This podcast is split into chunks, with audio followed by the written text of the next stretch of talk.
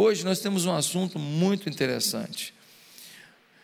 O assunto de hoje, ele envolve constrangimento para alguns.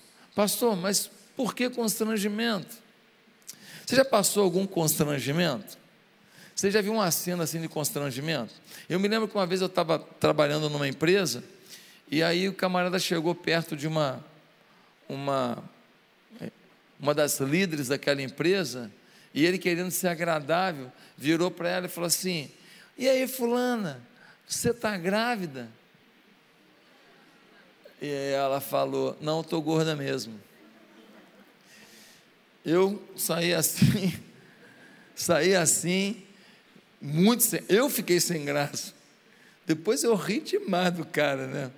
Mas assim, eu fiquei muito sem graça, porque é constrangedor, é constrangedor. E quando alguém vem assim, te olhando, te olhando, aí você fala, pô, me reconheceu.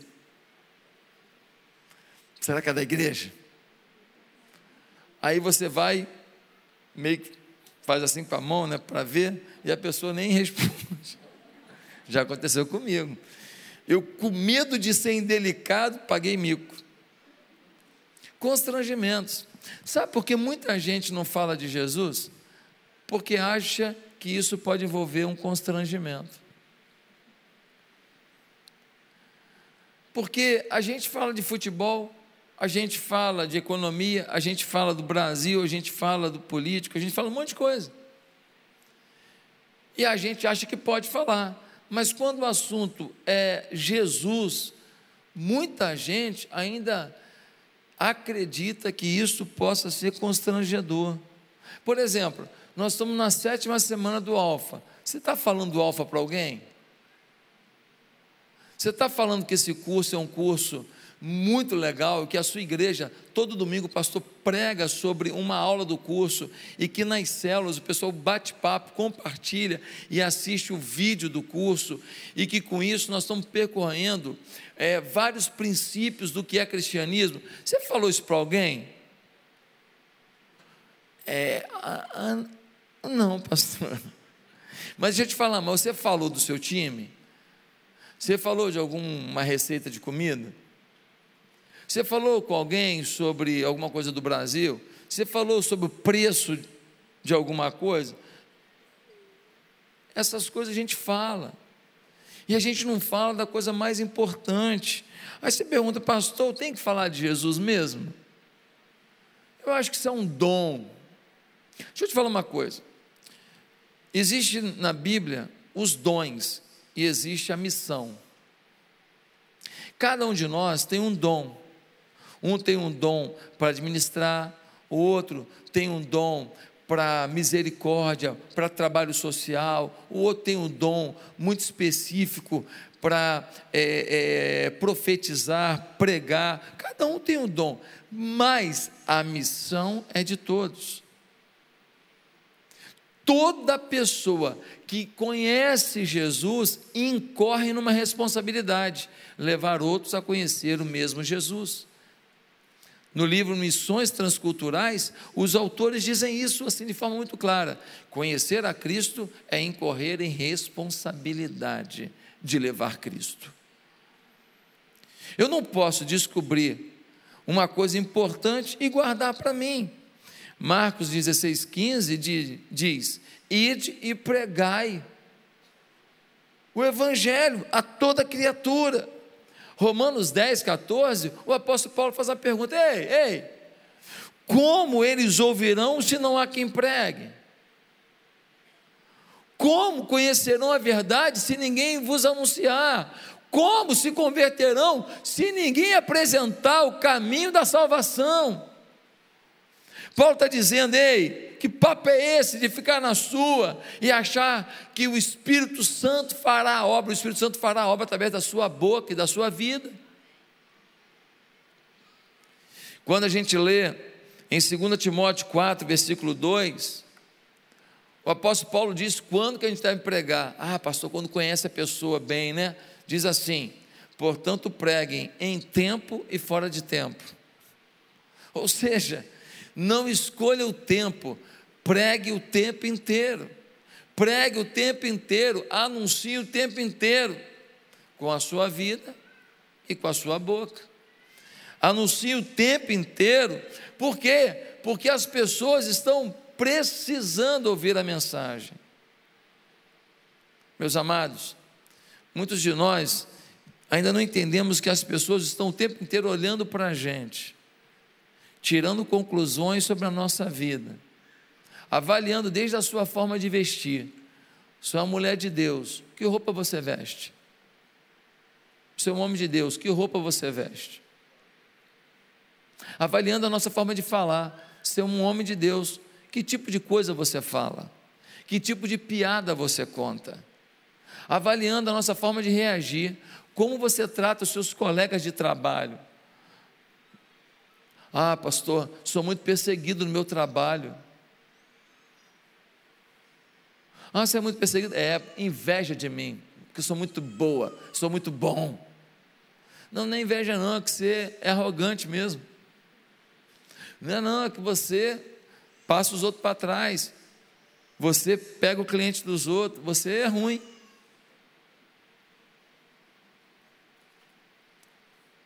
E pode melhorar hoje aqui, reconhecendo que você tem agido de uma maneira que não é boa. Pastor, senhor está falando comigo aqui? Não, não, não é carapuça para ninguém, não. É. é porque é uma realidade que às vezes a gente não quer olhar no espelho e ver a realidade dos fatos. Queridos, nós precisamos saber que as pessoas estão olhando para a gente o tempo inteiro. E quando elas veem coisa boa, muitas delas só estão aguardando um convite para vir ao culto, para ir na célula, para um bate-papo sobre fé, para ir num, num evento é, social com o povo da igreja e ver que o povo da igreja também passeia, também joga bola, também mergulha, também nada, também se diverte, que aqui não é um bando de ET que vive no mundo da lua, não. Nós precisamos saber disso. Atribuem a São Francisco de Assis uma frase dizendo: viva o Evangelho, se preciso for, use palavras. Não há uma comprovação de que ele tenha dito isso, mas deixa eu te falar uma coisa: se disse, estão interpretando muito mal. Que papo é esse? Olha, eu vou viver o Evangelho, eu não preciso usar palavras, a minha vida fala. Não é verdade. A sua vida fala e tem que falar o tempo inteiro, mas as pessoas precisam ser confrontadas com a palavra, a palavra rema, ou seja, a palavra do Espírito, a palavra do poder, através da sua, da sua boca. Ah, eu estou vivendo o Evangelho, tá, mas você já perguntou para a pessoa: vem cá, qual é a tua com Deus? O que você acredita? Quer ver uma pergunta boa? Se você morrer hoje, chegasse na porta do céu, por que Deus deveria deixar você entrar? Ah, porque eu faço bem para todo mundo. Aí você lê na Bíblia: não há um só bom a não ser Deus. As boas obras não salvam para que ninguém se glorie. Pronto, já quebrou esse argumento. Fala mais algum motivo. Por que deveria entrar, você deveria entrar no céu? Ah, porque eu tenho uma religião. Opa, Aí você vai lá e mostra: ó, Judas era da igreja de Jesus, traíra. Se perdeu estando com o melhor pastor do mundo. Tem muita gente que se afasta da igreja, bota na conta do pastor, ou dos pastores, ou dos líderes de célula. Não é verdade. O Judas estava com o melhor pastor de todos e se afastou. A predisposição da gente de se afastar é que determina muitas vezes o rumo que a gente toma, e não a postura da liderança. Tem mais a ver com a minha capacidade de ser humilde como liderado do que a capacidade do líder de me liderar. Queridos, o mundo está vendo quem você é. Você é uma carta viva.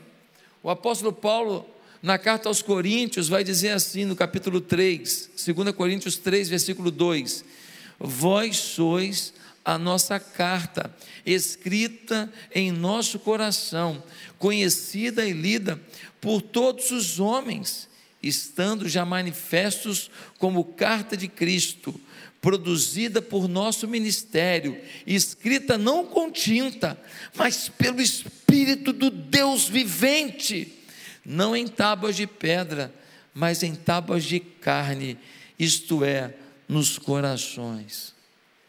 Você é a carta de Deus. As pessoas só terão essa carta de Deus escrita nos seus corações, não em pedra, mas na carne deles, se você viver e falar, se você anunciar. Imagina que você descobriu um, uma planta aí que se comer não pega Covid. Porque vacina da China eu não vou tomar, não. Vou tomar, não. Vocês tomam, aí vocês ficam imunes e não passa para mim Covid. Pronto. Gente, você descobre um, uma planta que comeu, não pega Covid.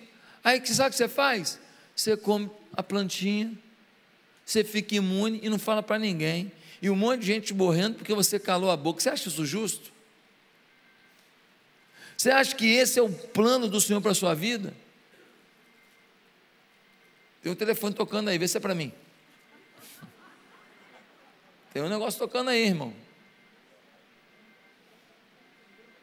Deve ser o despertador, né? Para acordar o irmão que está dormindo, que eu não vendo o que está tocando. Gente, por favor, vamos desligar o celular. Olha só, cara.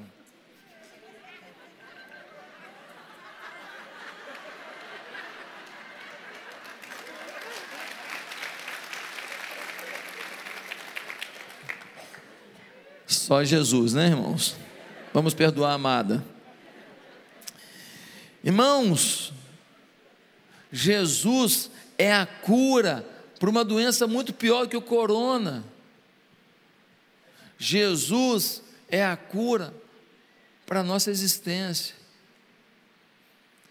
Jesus é a cura para as mazelas que a vida faz com a gente.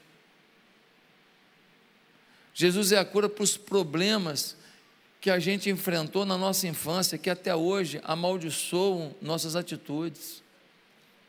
Sabe quantas pessoas que foram, de alguma maneira, é, é, abusadas na infância, e que até hoje seu relacionamento conjugal é prejudicado por uma coisa que alguém que não tem nada a ver com o marido fez lá atrás. Pastor, mas isso é coisa para psicólogo, para psiquiatra, isso é coisa para terapia, Sim, mas existem coisas que a gente resolve no espírito. Existem coisas que a gente faz a terapia, não tem problema nenhum, toma remédio, não tem problema nenhum. Mas tem muita coisa que, quando vem a graça de Jesus sobre nós, resolve a nossa pendência. Você já imaginou quanto casamento que não está acontecendo, quanto casamento que está eh, se esfacelando, quanto filho que está chorando a partir de um pai? Você sabe Quantos jovens estão se refugiando na droga? Quantas meninas que foram abusadas? Quantos rapazes que foram abusados e que hoje estão na prostituição porque dizem: eu não valho nada, então deixa eu me entregar à corrupção da vida.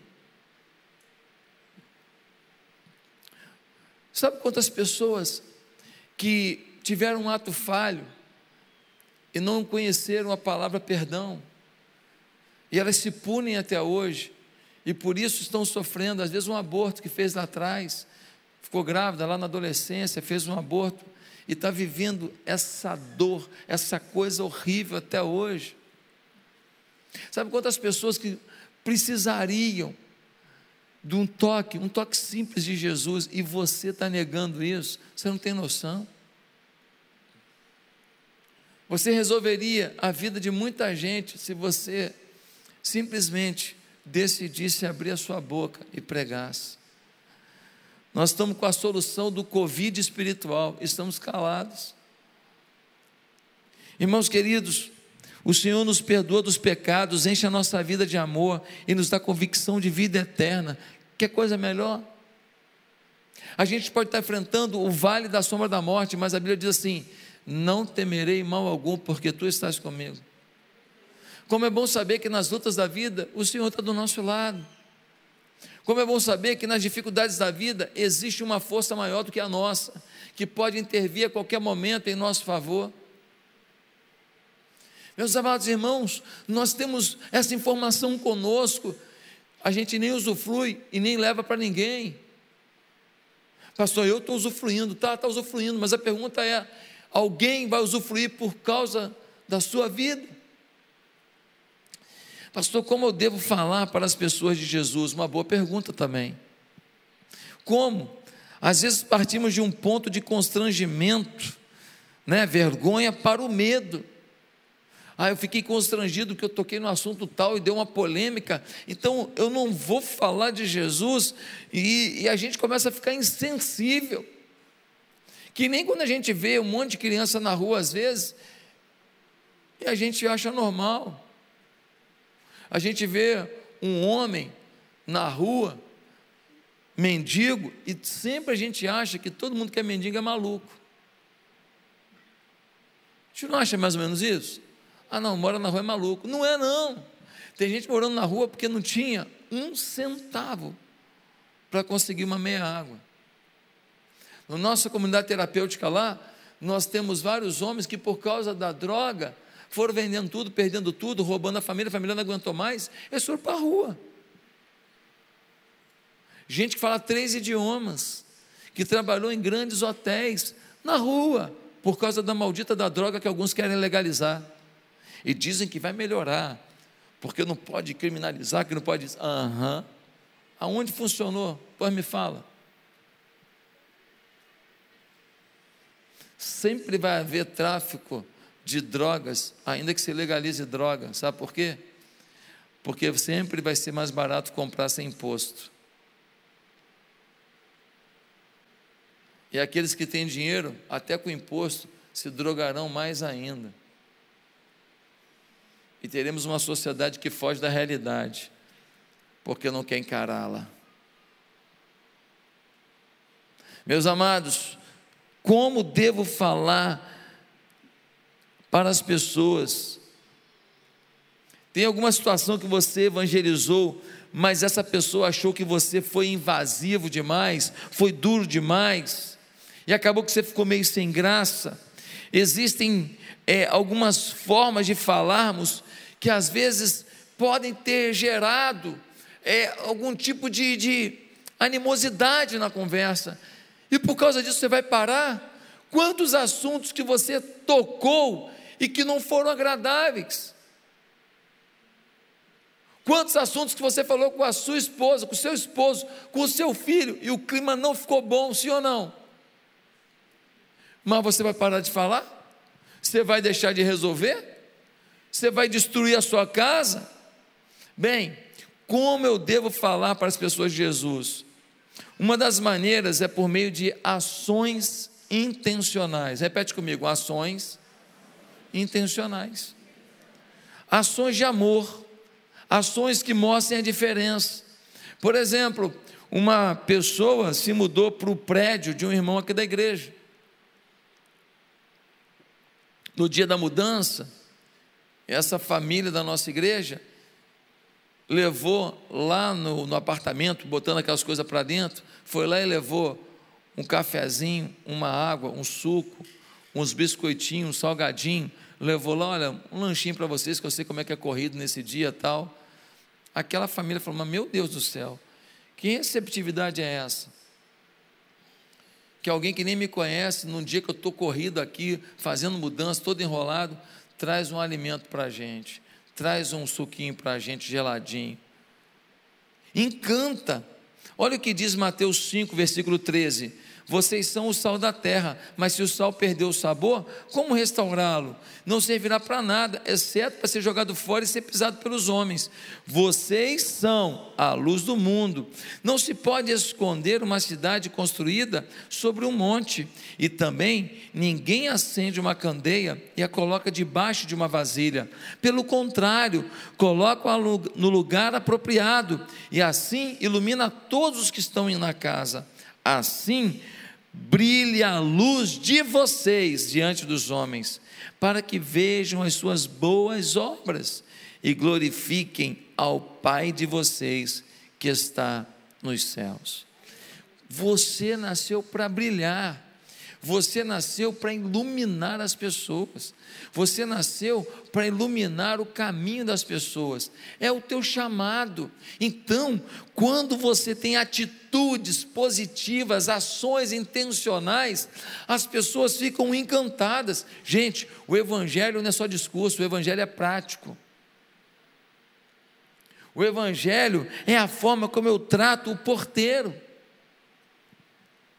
O dia que eu cheguei no prédio que eu moro, fazendo a mudança, toda mudança passa do horário. E aí os caras do prédio, eles têm que cumprir as ordens.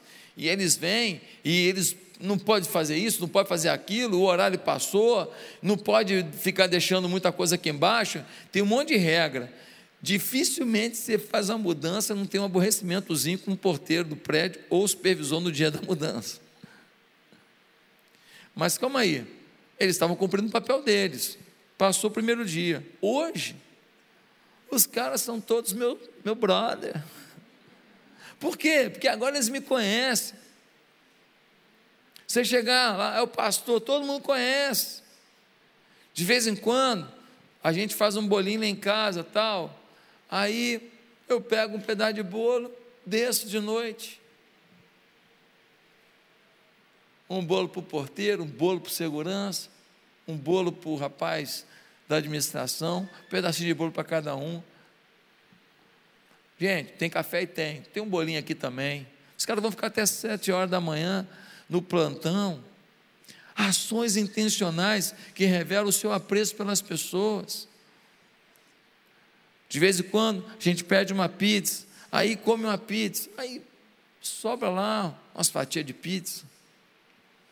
Ah, pastor, geladinha é melhor ainda, né? Sim, mas quando chega com a pizza lá, que os caras estão lá naquela batalha, vão até seis horas da manhã, meu irmão, os caras ficam na alegria tremenda, sim ou não? Ações intencionais.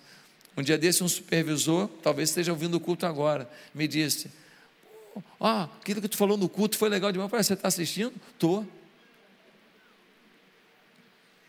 Está assistindo o culto? Queridos, vire para a pessoa do seu lado e diga assim: Você está muito bem hoje.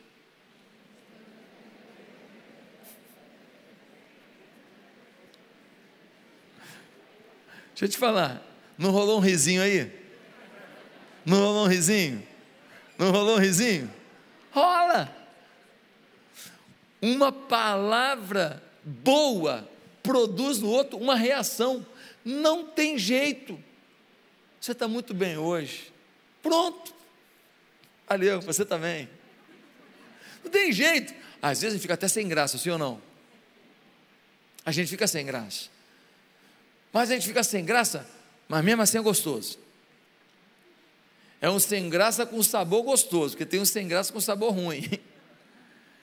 Nós precisamos entender que temos que passar nesse teste das ações intencionais. Você quer falar de Jesus? Tem ações intencionais em direção às pessoas que você quer falar de Jesus. Pastor, me dá um exemplo simples. Gente, você faz uma coisa gostosa. Você leva um pedacinho, uma fatiazinha, um bolo de fubá que você fez gostoso lá, uma receita nova lá, você leva um pedacinho para cada pessoa que trabalha no teu setor. Você acha que isso não é um ato de generosidade, um ato de bondade? Um dia eu levei de presente para um amigo meu do trabalho um pão que a minha mãe fazia. E eu levei uma Bíblia também. E eu cheguei para ele e falei: Cara, queria te dar um presente muito simples, mas muito bom. O que, que é? Olha, isso aqui é um pão. Mas não é um pão qualquer, não. É o pão que a minha mãe faz. Ela aprendeu com meu avô. E esse pão aqui, eu adoro esse pão. E eu trouxe para você uma coisa que eu gosto muito. Aí tirei uma Bíblia e falei assim: Mas eu não podia dar o pão que fala para o teu corpo sem dar o pão que fala para a tua alma. E dei uma Bíblia para o meu amigo. O que, que ele fez com isso? Ele está na igreja, nunca mais o vi, a gente trabalhou junto há muitos anos atrás. Eu não sei, mas eu pude deixar uma semente. Você está entendendo isso? Segunda maneira de contar aos outros sobre Jesus é dar boas razões para crer em Jesus. Quando o apóstolo Paulo apresentava Jesus às pessoas, a Bíblia diz que ele argumentava com as pessoas a fim de que elas crescem em Jesus. Você tem que apresentar motivos pelos quais você crê em Jesus, você segue a Jesus. Por exemplo, Paulo vai dizer em Atos 17, versículo 2: E Paulo, como tinha por costume, foi ter com eles e por três sábados disputou com eles sobre as Escrituras, expondo e demonstrando que convinha que o Cristo padecesse e ressuscitasse dentre os mortos. E esse Jesus que vos anuncio, dizia ele, é o Cristo. Ele explicou a mensagem, defendeu a fé em Cristo, e ele fez isso com muita mansidão e amor. Pedro vai dizer na sua primeira carta: Antes, santifiquem Cristo como Senhor em seu coração, estejam sempre preparados para responder a qualquer pessoa que lhes pedir a razão da esperança que há em vocês. Estejam preparados para explicar a razão da esperança que há em vocês. Pastor, como é isso, querido? O seu testemunho de vida. Eu era assim, eu conheci Jesus assim, minha vida agora é assim. O seu relato de vida, ele é inquestionável, é o seu relato. Ninguém pode questionar o seu relato. É a sua vida. Olha, eu nunca fiz nada errado, não, assim, grave não. Mas faltava um negócio no meu coração. Rapaz, um dia entrei na igreja Batista Atitude, li lá Retorno à Essência. Falei, qual é a minha essência? Eu nem sabia quem eu era. Eu agia em função do que as pessoas faziam no mundo. Eu não tinha nem voz própria. Naquele dia eu decidi encontrar minha essência.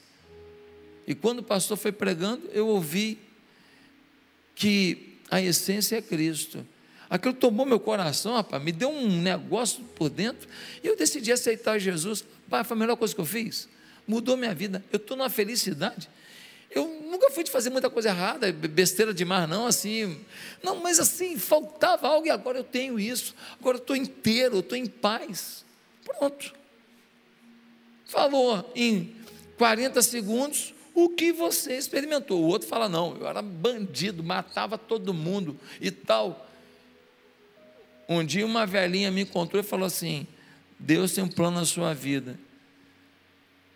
E o diabo não vai tirar esse plano aquilo ficou matutando na minha cabeça. Passei em frente de uma, numa igreja pequenininha, lá perto da boca de fumo, o pessoal estava cantando: Ó, oh, quão cego eu andei e perdido vaguei, longe, longe do meu Salvador. Hã? Como é que é mesmo? Cometer-me não quis ao Senhor que por mim morreu na cruz.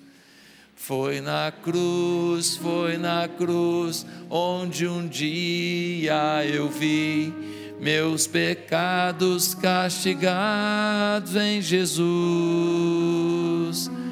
Foi ali pela fé que meus olhos abri, agora em Sua luz. Eu ouvi o pessoal cantando lá, estava tudo de terno, uns terninhos assim, puído. Umas pessoas assim, pobrezinhas, mas que botavam umas uma roupa assim, a melhor que eles tinham para ir para lá. Aquele negócio mexeu comigo. Eu entrei, peguei meu fuzil, botei do lado, peguei quatro pistolas, botei do outro, me ajoelhei e falei: Jesus, eu quero o Senhor. A experiência dele. Essa experiência que eu estou contando aqui é verdadeira. Ah, pastor, quem é? Um monte. Um monte passou em frente a uma igreja, botou seu fuzil do lado e secou. Essa história toda hora acontece. Nós precisamos falar da nossa verdade. Você não pode calar. Ah, pastor, mas eu não tenho nenhuma experiência assim. Opa, então. Se você não entregou sua vida a Jesus, você não tem experiência para contar. Mas se você entregou a vida a Jesus, alguma coisa aconteceu. Terceiro lugar, terceira maneira de contar aos outros sobre Jesus é pregando as boas novas. Pregando, falando mesmo, lendo o texto bíblico, apresentando a fé lendo um versículo que você gosta, dizendo: olha, esse versículo diz isso, isso e isso. Pastor, mas ele nem crê na Bíblia. Pois é, ele não crê na Bíblia, mas a Bíblia tem a ação do Espírito. Quando você começa a pronunciar e explicar a Bíblia, aquele que não acredita na Bíblia começa a ser tomado por uma palavra que ele pensa que não acredita. Mas ele já começa a ser tocado, aquilo vai tocando na alma e vai mudando a vida dele. Queridos, um casal aqui em Jacarepaguá, estava separado, muita briga, muita confusão.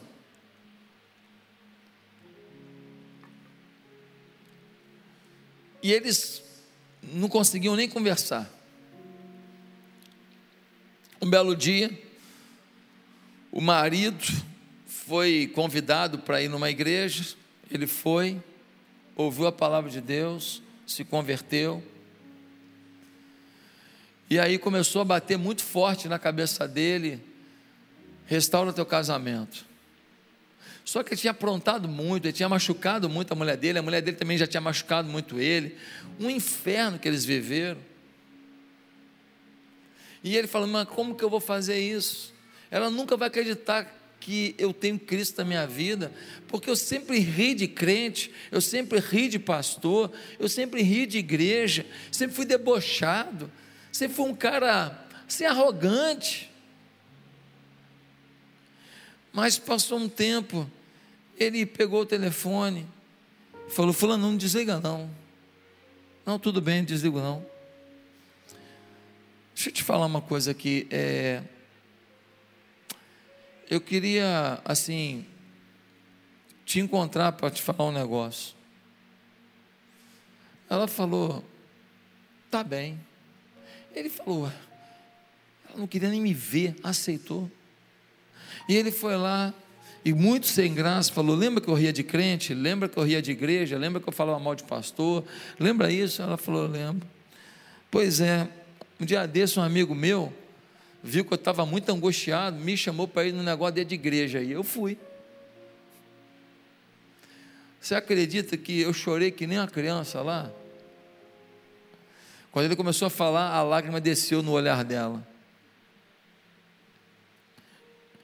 Ele não entendeu porque ela estava chorando, ele continuou falando e disse: Pois é, eu chorei, parecia que era tudo para mim. E aí eu, na hora que o pastor perguntou quem queria aceitar Jesus, eu levantei minha mão, eu aceitei Jesus. E assim, eu queria te falar que eu errei demais na, com você. Eu acho que talvez você nunca vai, vai me perdoar, mas e ela chorando.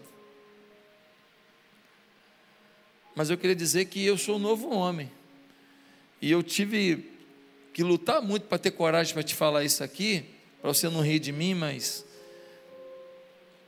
eu queria tentar de novo. A mulher chorava copiosamente e disse para ele: Nós estamos separados já há quase um ano. E o que aconteceu com você aconteceu comigo há uns oito meses atrás. Eu também entrei numa igreja, só que eu não quis te falar, porque eu pedi a Deus uma prova. Eu disse para Deus: Deus, sem eu falar nada, se o Senhor tem um plano de restauração do meu casamento, Alguém vai levar ele numa igreja, ele vai ouvir a tua palavra, ele vai se converter, ele vai me procurar. E eu não preciso falar para você o fim do, da história, né? Um casamento foi restaurado, porque quando os dois vão para a cruz, lá eles se encontram. Esse é o Evangelho. Por que tudo isso aconteceu? Por causa de um convite porque alguém convidou alguém para ir numa igreja, por causa de um convite, por causa de um convite, um casamento restaurado, os filhos felizes, a paz voltou. Divórcio empobrece para caramba, né? Empobrece muito, divide as coisas, pá, aí fica angustiado, gasta mais ainda. Eles enriqueceram, novamente. Eles se fortaleceram novamente por causa de um convite. Quantas pessoas você poderia ter trazido aqui hoje? Um convite tinha mudado a história de alguém que você gosta. Um convite tinha mudado a história do padeiro que você conhece, do engenheiro que você conhece, da manicure que você conhece. Um convite. Nós estamos negando um convite às pessoas. Em quarto, a quarta maneira e última de levar Jesus para as pessoas é buscar o poder do Espírito Santo e a oração. É, tem gente que a gente nem vai conseguir ganhar com um convite, porque ele não quer nem ouvir o convite. Mas tem uma coisa que eles não têm como fugir da nossa oração. Quando a gente busca o poder do Espírito Santo, quando a gente começa a interceder e orar por uma pessoa, as correntes que aprisionam aquela vida começam a se romper. E você fala, ele ainda está aprisionado porque você não sabe que ele tinha cem correntes, prendendo suas pernas, seus braços, seu pescoço, várias correntes. A sua oração está quebrando as correntes, quebrando, mas não quebrou tudo ainda. Talvez já tenha quebrado 90 das 100 correntes, só falta 10. E você desiste quando já está na hora de romper a corrente final. O que, que eu quero te dizer? O que eu quero te dizer? Que o nosso papel é falar, mas quem vai convencer é o Espírito Santo.